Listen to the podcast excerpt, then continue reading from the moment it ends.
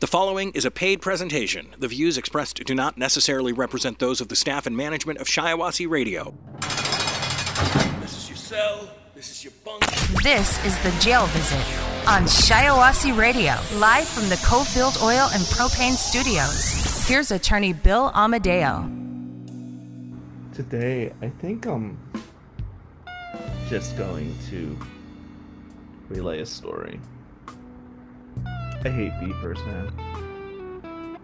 God, do I hate beepers. You know, in Atlantic City, 90s,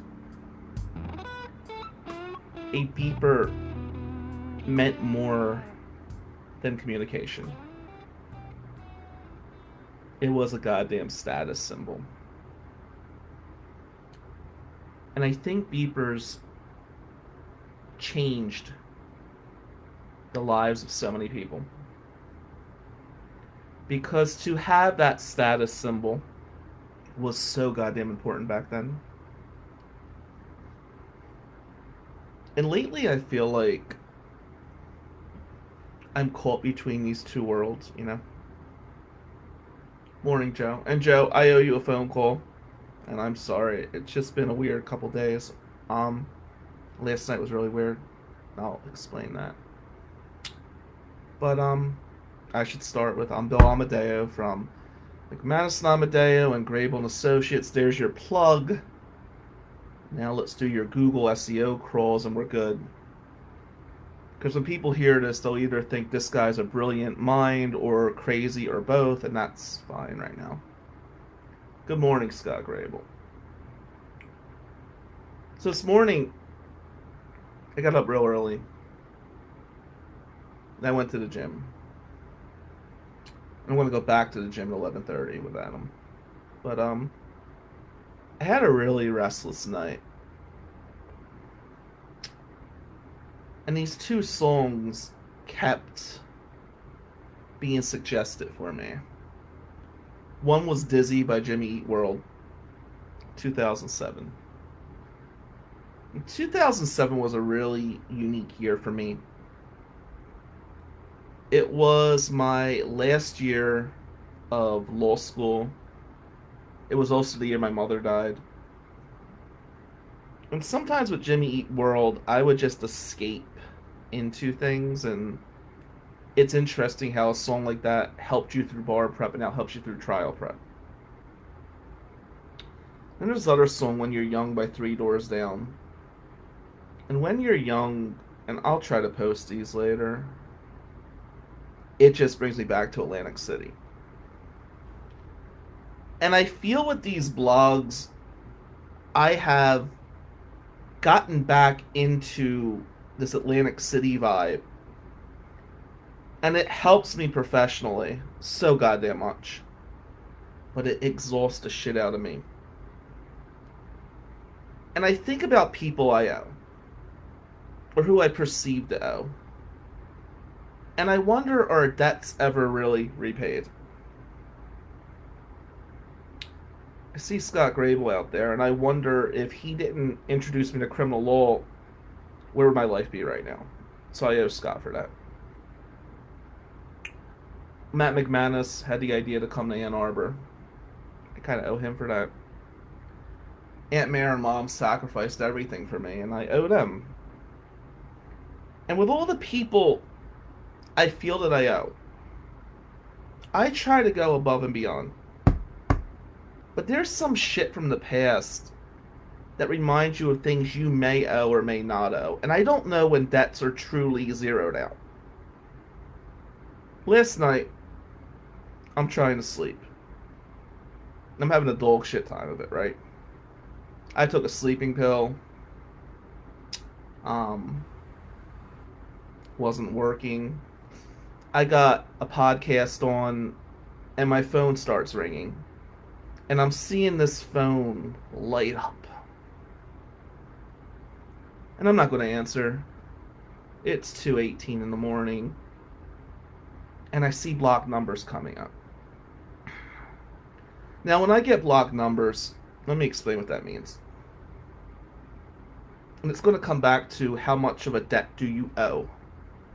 And it comes back to beepers, and it comes back to Roy Rogers in Atlantic City, and it will, it's all come together in a minute as I'm trying to bring these thoughts together. But um, text comes in from a six nine number, and it's a nine one one. Now, as a Jersey kid, Atlantic City kid in particular, when a 911 number came up on a beeper, that was a dire situation. It wasn't somebody just wanted to talk. Kara's sleeping. Max is sleeping. Teddy's sleeping. Yudi's sleeping. I don't want to wake these people up. Love these people. And I don't want to pick up this call initially. But I start realizing who it is. And I said to myself, Bill, you owe this person on the other end of the call to pick up this goddamn phone.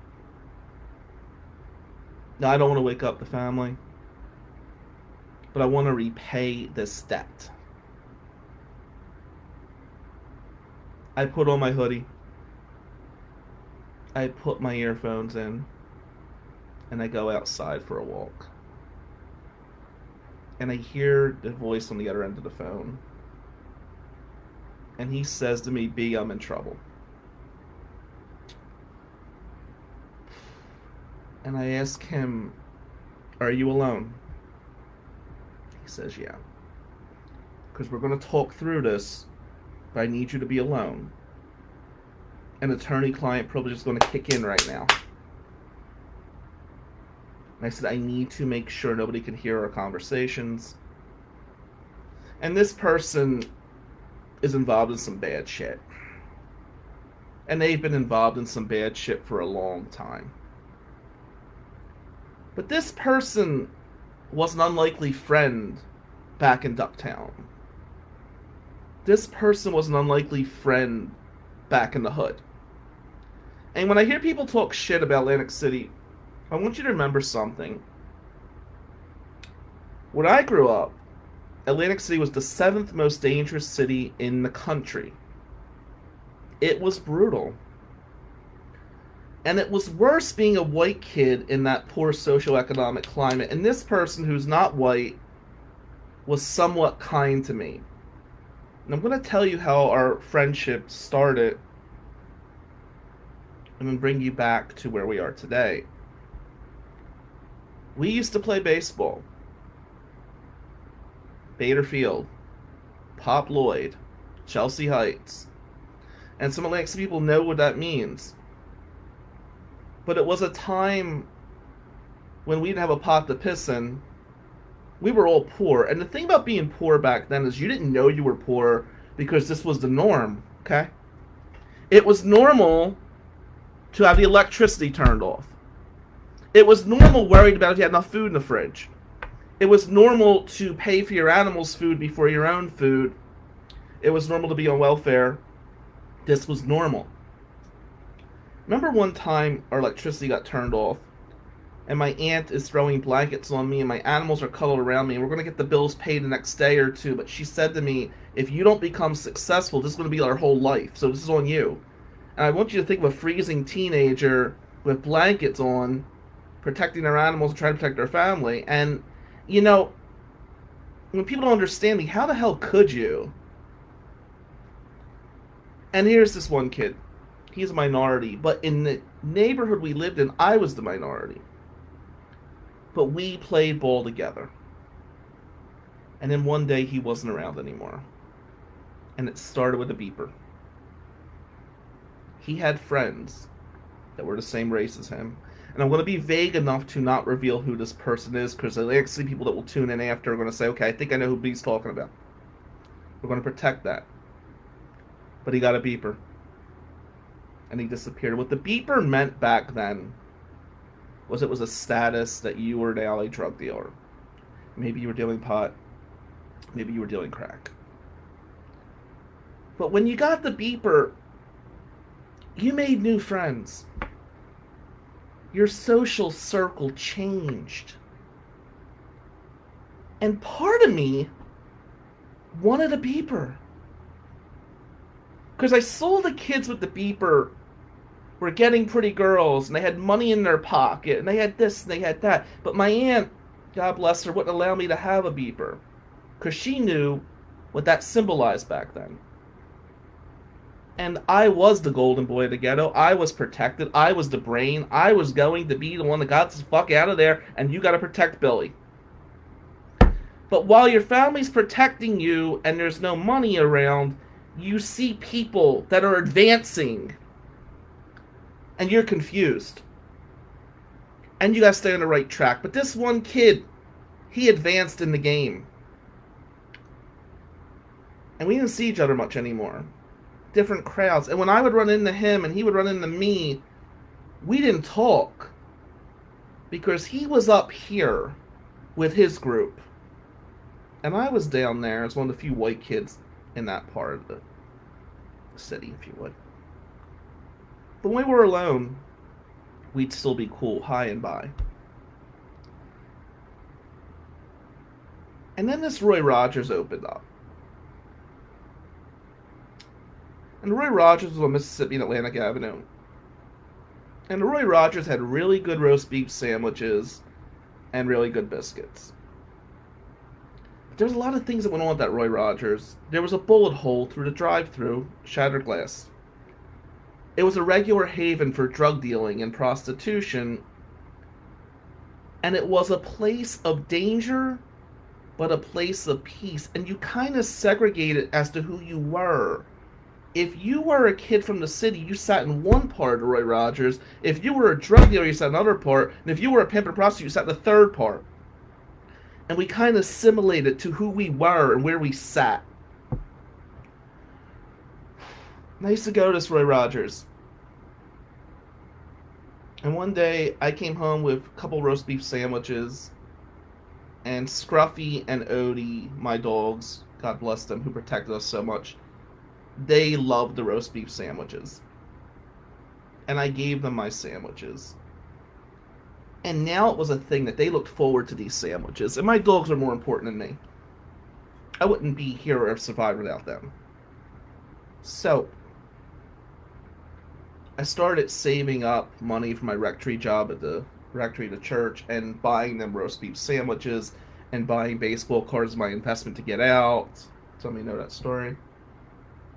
But the kid with the beeper, he started working at this Roy Rogers. And when he worked there, it was a front. Hey, Mayor Ken. It was a front for his moving up in the game. He's not in high school anymore. He's got the pretty girls, he's got the nice cars, and this job at Roy Rogers, which was a front to protect him from incarceration and such. And when I'd go in there, he would see me. And he knew I didn't have a pot to piss in. And knowing me the way he did, and he did know me more than most, he knew that those sandwiches would go to my dogs. So what he used to do for me was he would put extra sandwiches and biscuits in the bag for me and not charge me for them. And he would just look at me and say, Don't worry about it, B. And I felt like I owe him. Because he helped me during this time of need, you know? And he calls last night and he's facing serious incarceration. Because he's in his late 40s now and he's been in the game since he was 15 years old and let me be clear on this. To be in the game that long you are an endangered species but you did something to still be in the game. And he's called me many times throughout the years as my criminal law career has taken off And he always starts with, you know, you're the one that got out. He was smarter than me. He could have got out, but I understood the road he took. So I get out of bed at 2:18 and I'm walking around our neighborhood with my earphones on and I'm coaching him. And there's been several of his friends, associates, if you will, that I have helped keep out of New Jersey Department of Corrections. They listen to me. I've never charged him for that advice because he gave me roast beef sandwiches and biscuits for my dogs when I was a poor 15 year old kid. And after we reviewed the situation for 40 minutes or so, we talked about life for a minute. And I realized that my crosses to bear and my problems are different from his. But in that moment,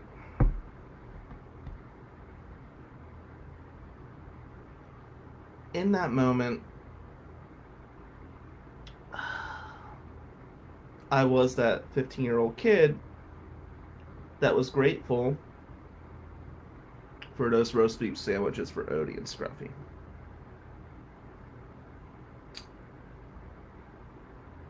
And there's some survivor's guilt, if you would, but I was mad at myself because I was jealous of him at 15. Then you're mad because you couldn't protect him from himself. And then you think I owe this debt. And I don't know when debts are actually zeroed out. And Mike, you're right. Walking around at two o'clock does set off ring doorbells, but where I walked in our neighborhood, there's a little like beach area, and you could walk in silence and nobody could hear your conversation. And I'm coaching. And part of it was like an ego trip too, and I hate to admit that. Because I looked up to him in a way with the nice car and the pretty girl and this and that. And now he's looking up to me. And it's weird how life changes. But I don't know if I took that call simply because I felt I owed him, or I want to feel better about myself. Now I got a little bit of power. I know how to make shit happen. I know how to protect you. Do A, B, and C. Change the phone. Watch your back. Be careful who you think the informants are. We go on and on. I got a PhD in criminal law from Atlantic City.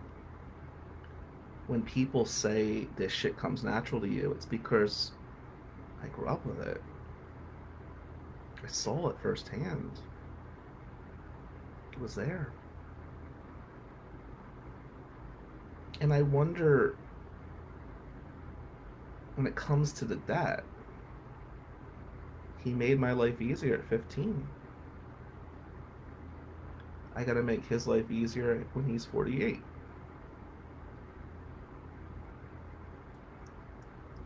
And I went home. And I tried to sleep. And I finally got to sleep. My mind's bombarded with dreams from Atlantic City. And I start reliving bad memories. And I thought to myself as I'm sleeping, I remember this clearly. I said, God, I hope I wake up soon. So I wake up, I may be in Ann Arbor. And I could hug my kid and walk my dog and tell my wife goodbye and go to the gym and get out of this goddamn dream. Or nightmare, however you want to phrase it. But I couldn't wake up right away. And that call brought me back to this place. And I realized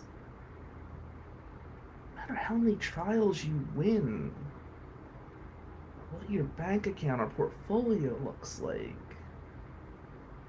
in so many ways, I am that kid on Willow fucking Avenue. And I can't escape that. And I'm not sure if I want to escape that. But some days I have to. And it's a mind fuck, man.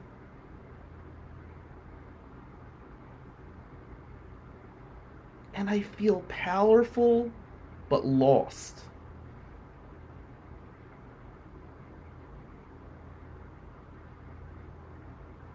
In the moment, I was back there. And the fucked up thing about going back there in that moment is, in some ways, in criminal law and in life, we become method actors. And it's hard to break character. Because when you're so goddamn in the situation, you lose yourself. I don't want to dream about shit from Atlantic City when I'm trying to sleep. I want to forget about that time period, but you can't. If you're objective, if you're real, that shit stays with you, motivates you, and exhausts you. And I look at my friend, I'll call him friend. I say, I don't want to go to prison. And he's going to listen to me for a moment. But then the same shit's going to happen again. And I don't know when I stopped taking that call. And I feel if I knew that that was repaid,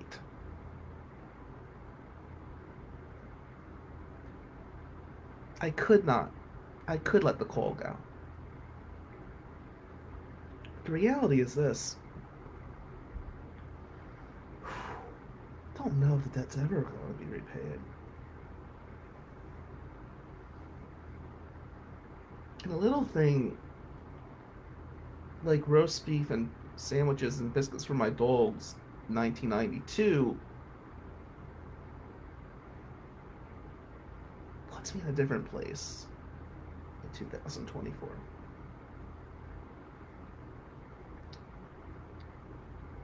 I don't need that anymore.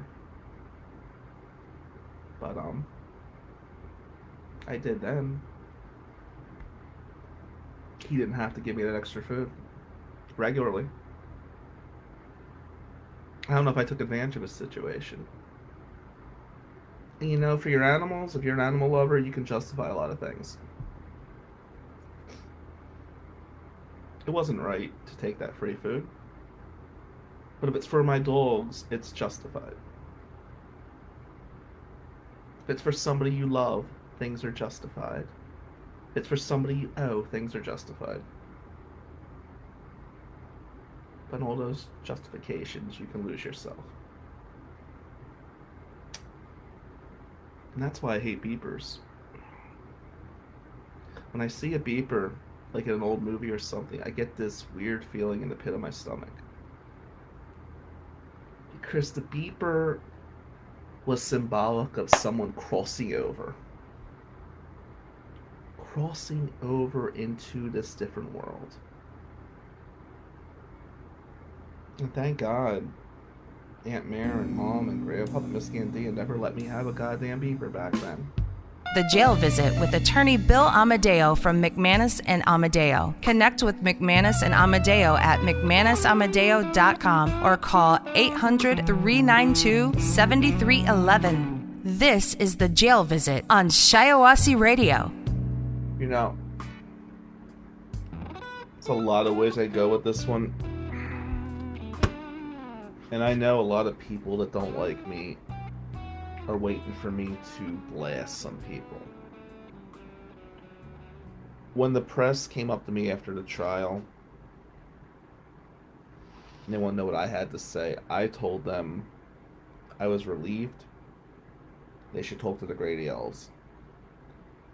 And I felt I handled that with class. So I was reviewing notes for this. A lot of anger a lot of frustration. And I want to say a few things at the jump. and I know people will tune in watch this later then it will be replayed certain people that have issues with me. First, I'm going to say Trovius Star was amazing out there. Absolutely amazing. Second, what Shatina and Dan went through was hard. And um, I stuck in that case because number one, I don't quit cases, and number two, I believed it was the right thing to do. That came amidst death threats throughout these last four years, and chaos, and social media commentary. It's a lot of drama. I also want to understand some. I want to state something that everybody needs to understand.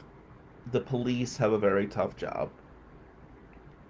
And despite some things that were said during trial, I respect the Washtenaw County Sheriff's Department. And I hope we can all work together. I think they have a tough job. I think anybody's ever had the badge and a gun is under pressure a lot of ways. But I view this case as a whole as a basic failure of society as a whole. I don't know why this case had to get the trial. And what I could tell you is politics played a big role. Politics were huge in this one. And my issues with Dana Nessel are well documented. Um, issues with Eli Savit have come to light. Issues with John Vella, I go on and on. And you know, when you got a set of balls in the brain and you speak your mind, you're going to rub people the wrong way. But I want to explain how I got involved in this case and explain a few things I heard over the years. And Mike P told me something one day in a text that kind of hit hard. So, you know, don't focus on the assholes, don't focus on the negativity. Because when I first thought, what am I going to say about this topic? There were so many people I want to rip into.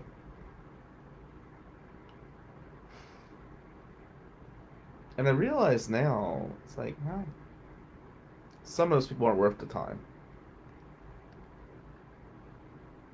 And what goes on between the white lines and what goes on outside the white lines are two very different things. I said some things during the trial that I would not want advertised on social media.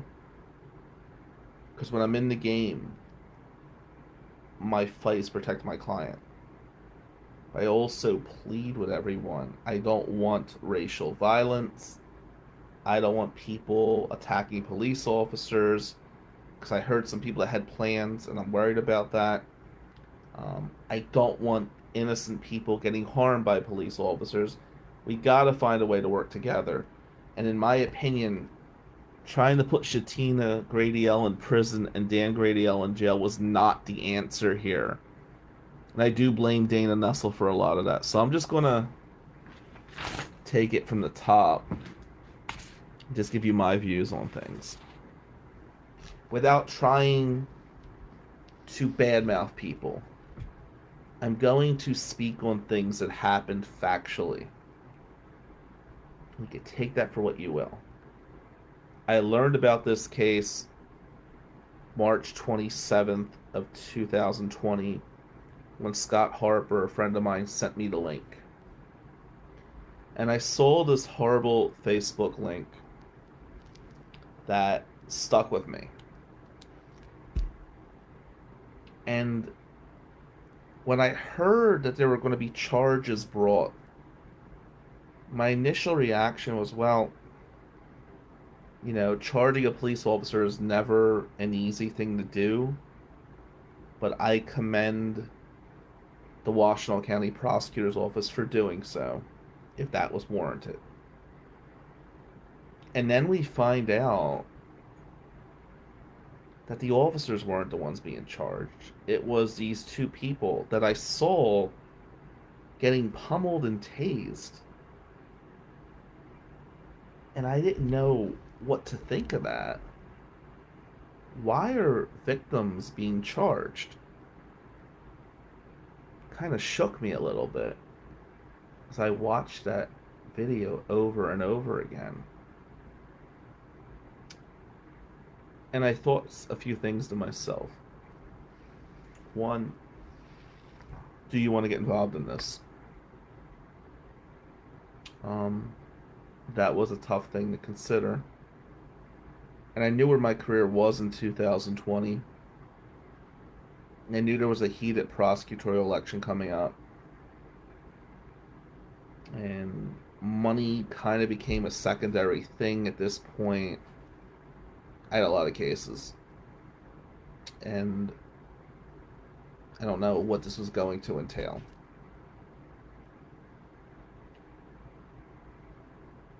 And I here I am living in the suburbs of Ann Arbor.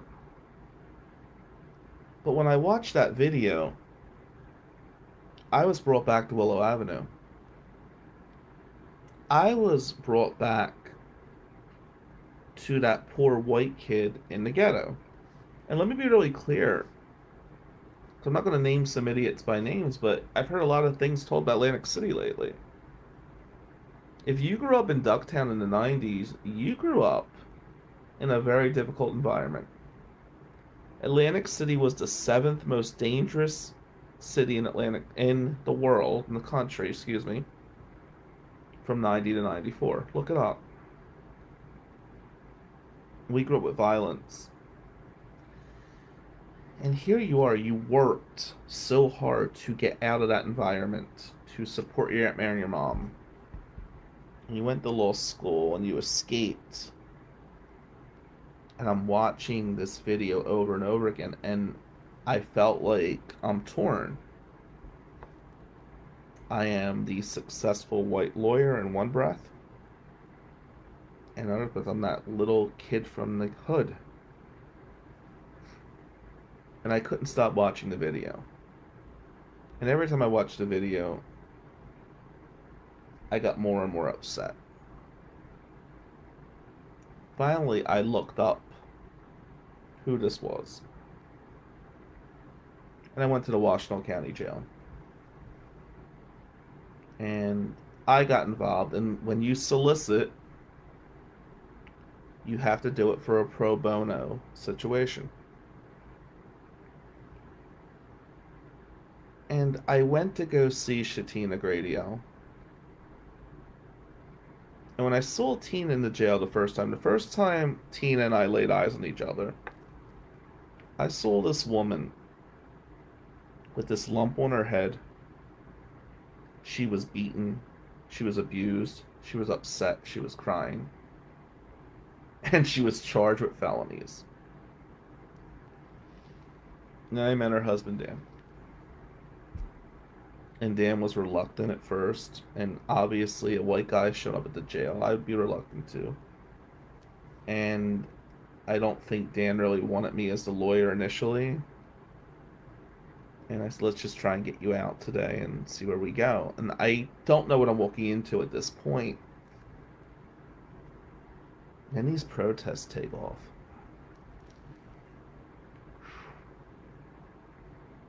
And the main figure I saw at these protests was Eli Savit.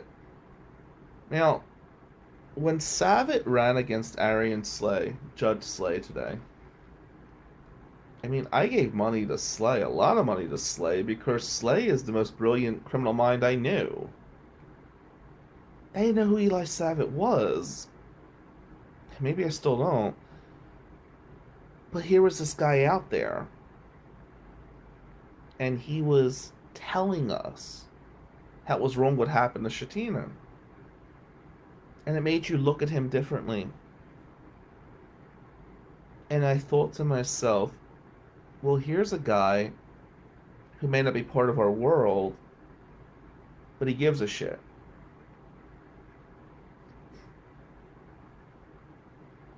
And then you learned Victoria Burton Harris was going to come along and be his number two, and I knew her from Detroit as a criminal defense lawyer. And, you know, there's no way Arianne Slay should have lost that election. Let me be really clear about that. And I'm not trying to shit on Savit today. I'm just telling you that Arianne Slay is still the most brilliant legal mind I know. And I'll say that whether she's ruling in my favor or against me, she's doing a hell of a job as a circuit court judge.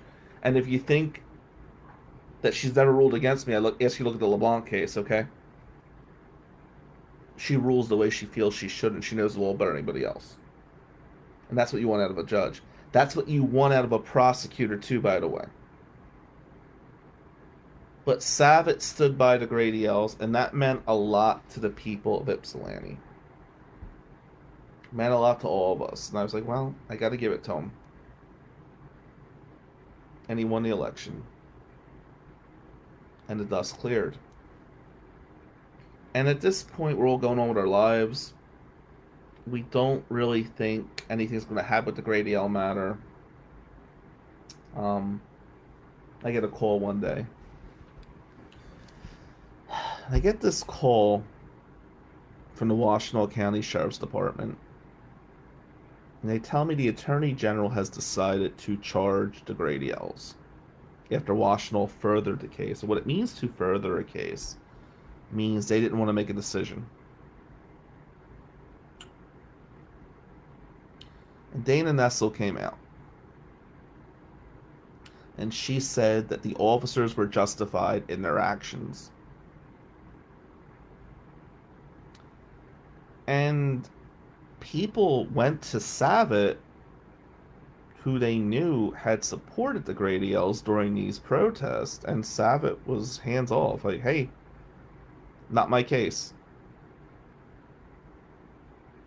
And this was the beginning of Savit and I having issues. I know Burton Harris doesn't like me.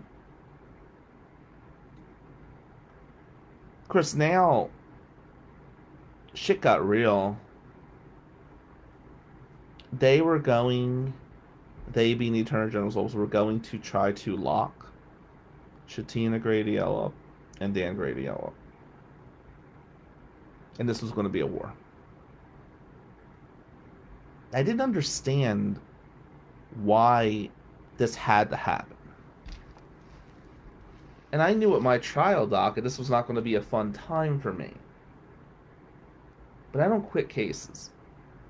I gave my word to the Grady Els I was going to finish this thing, and Trovius finished this thing. We went to the prelim. At the prelim, I didn't think it'd get bound over.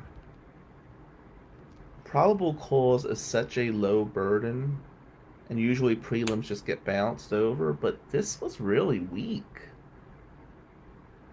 And the prelim gets bound over. And Dana Nessel puts out a press release. On October 21st of 2021, Dana Nessel said, While we will not condone conduct by the police which endangers the public, neither will we tolerate actions by private citizens which interferes with a police investigation or threatens the safety of our law enforcement officers.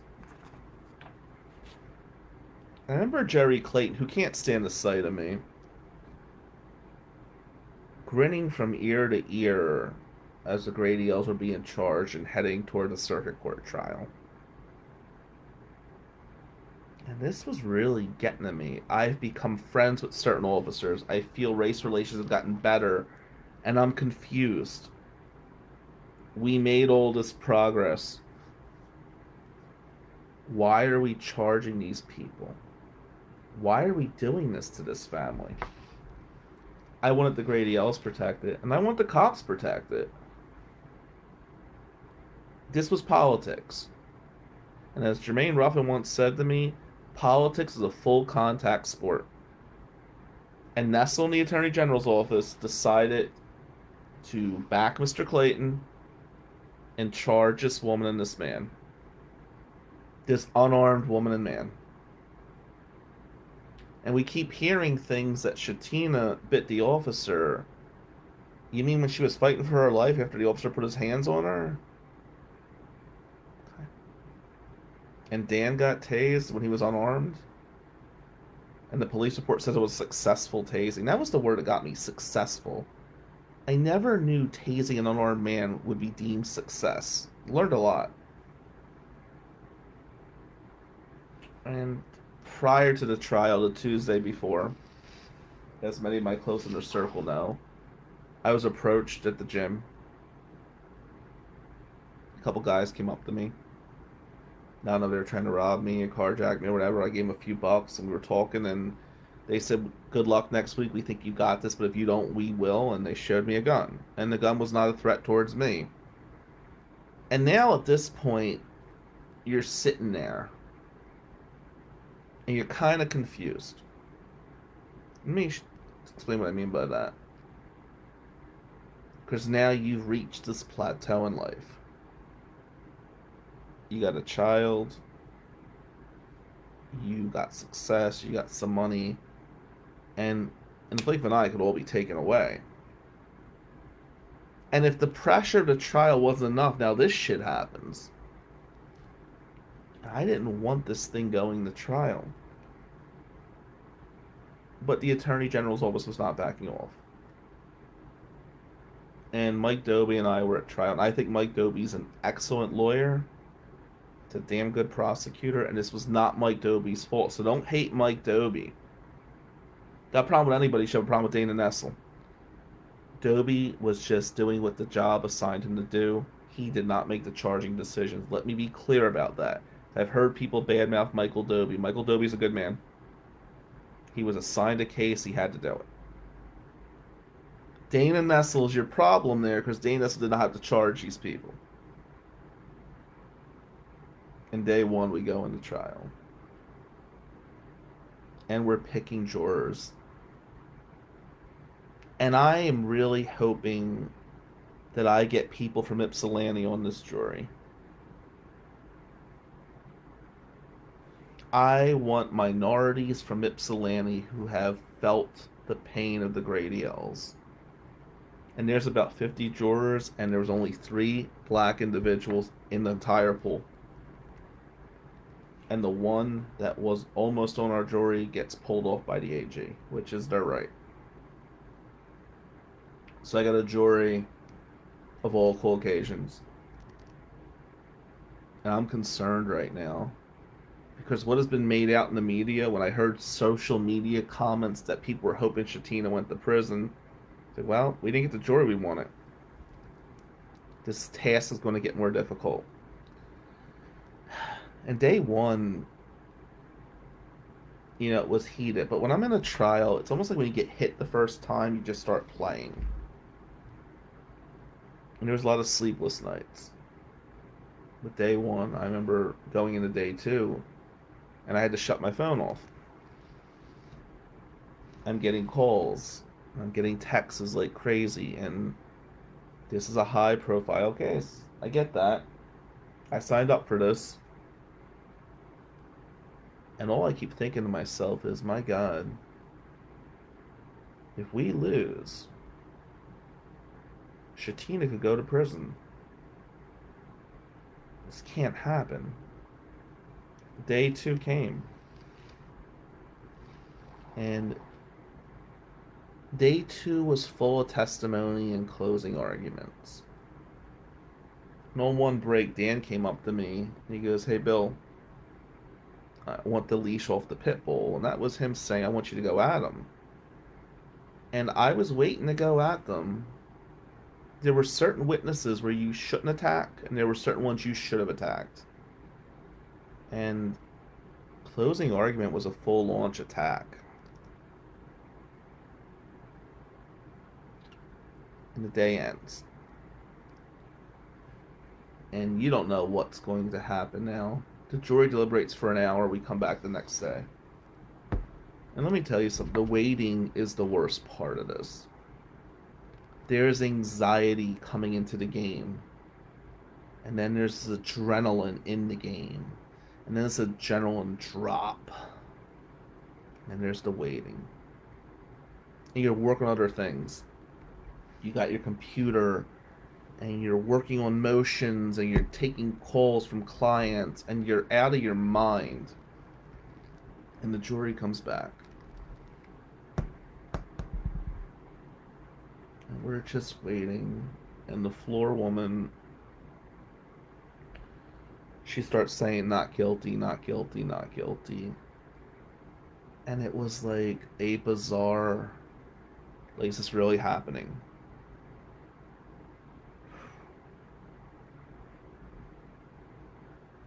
And there was this relief.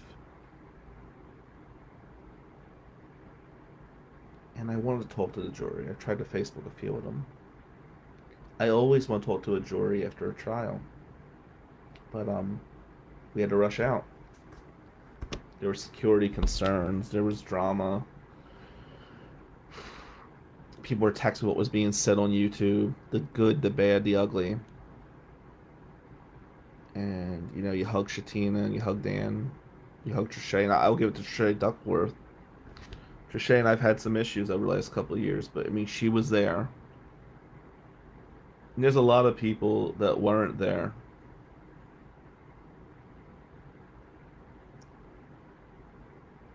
There's a lot I could say about a lot of people right now. There's a lot of frustration in me. I wrote a list of every character in the game during this journey. And most of the people on this list, I don't have a lot of good things to say about. But you know what? To the people that could have fixed this,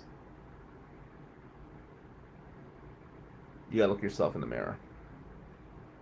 I like what I see in the mirror. I don't know how you do. I'm not gonna waste much time on that. It's a shame we had to go to trial on this. And I'm grateful that justice prevailed. And I'm glad I was a part of that. But I also want to make sure we can move on peacefully.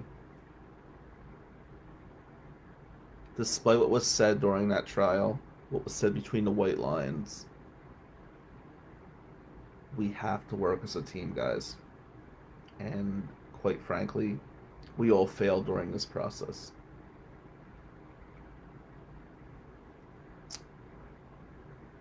And I hope the Grady Els can get on with their life and put this chaos behind them.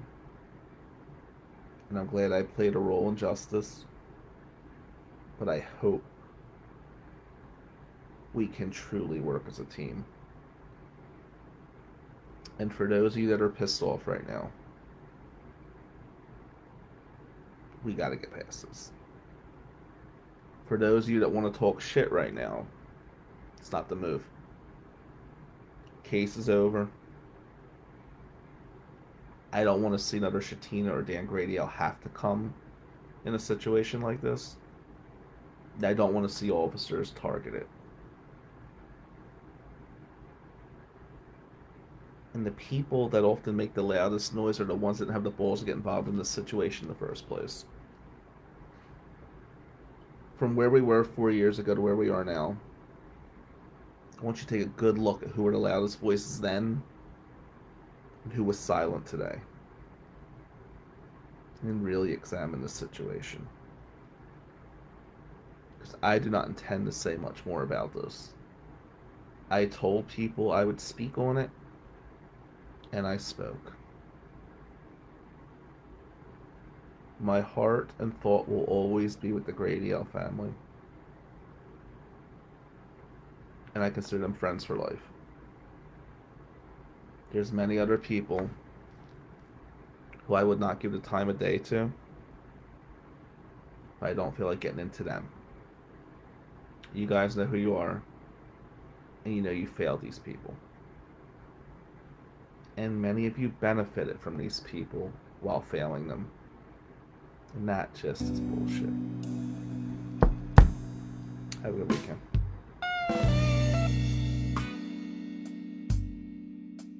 The proceeding was a paid presentation by McManus and Amadeo PLLC. Listeners of this program should contact their attorney to obtain advice with respect to any particular legal matter. No listener should act or refrain from acting on the basis of information within this program without first seeking legal advice from counsel in the relevant jurisdiction. Only your individual attorney can provide assurances that the information and your interpretation of it is applicable or appropriate to your particular situation. Listening to this program using any associated website or related links or resources does not create an attorney client relationship between the listener and host, contributors, or contributing law firms. All liability with respect to actions taken or not taken based on the contents of this program are hereby expressly disclaimed. You and your loved ones deserve a criminal defense firm that believes that your life and freedom are worth fighting for. Matt McManus, Bill Amadeo, and the McManus and Amadeo team of attorneys, investigators, and case managers will take the lead with a vast knowledge and legal experience across the state of Michigan to get the best possible result for you. Learn more at McManusAmadeo.com. Schedule a free consultation 24 7 by calling 800 392 7311.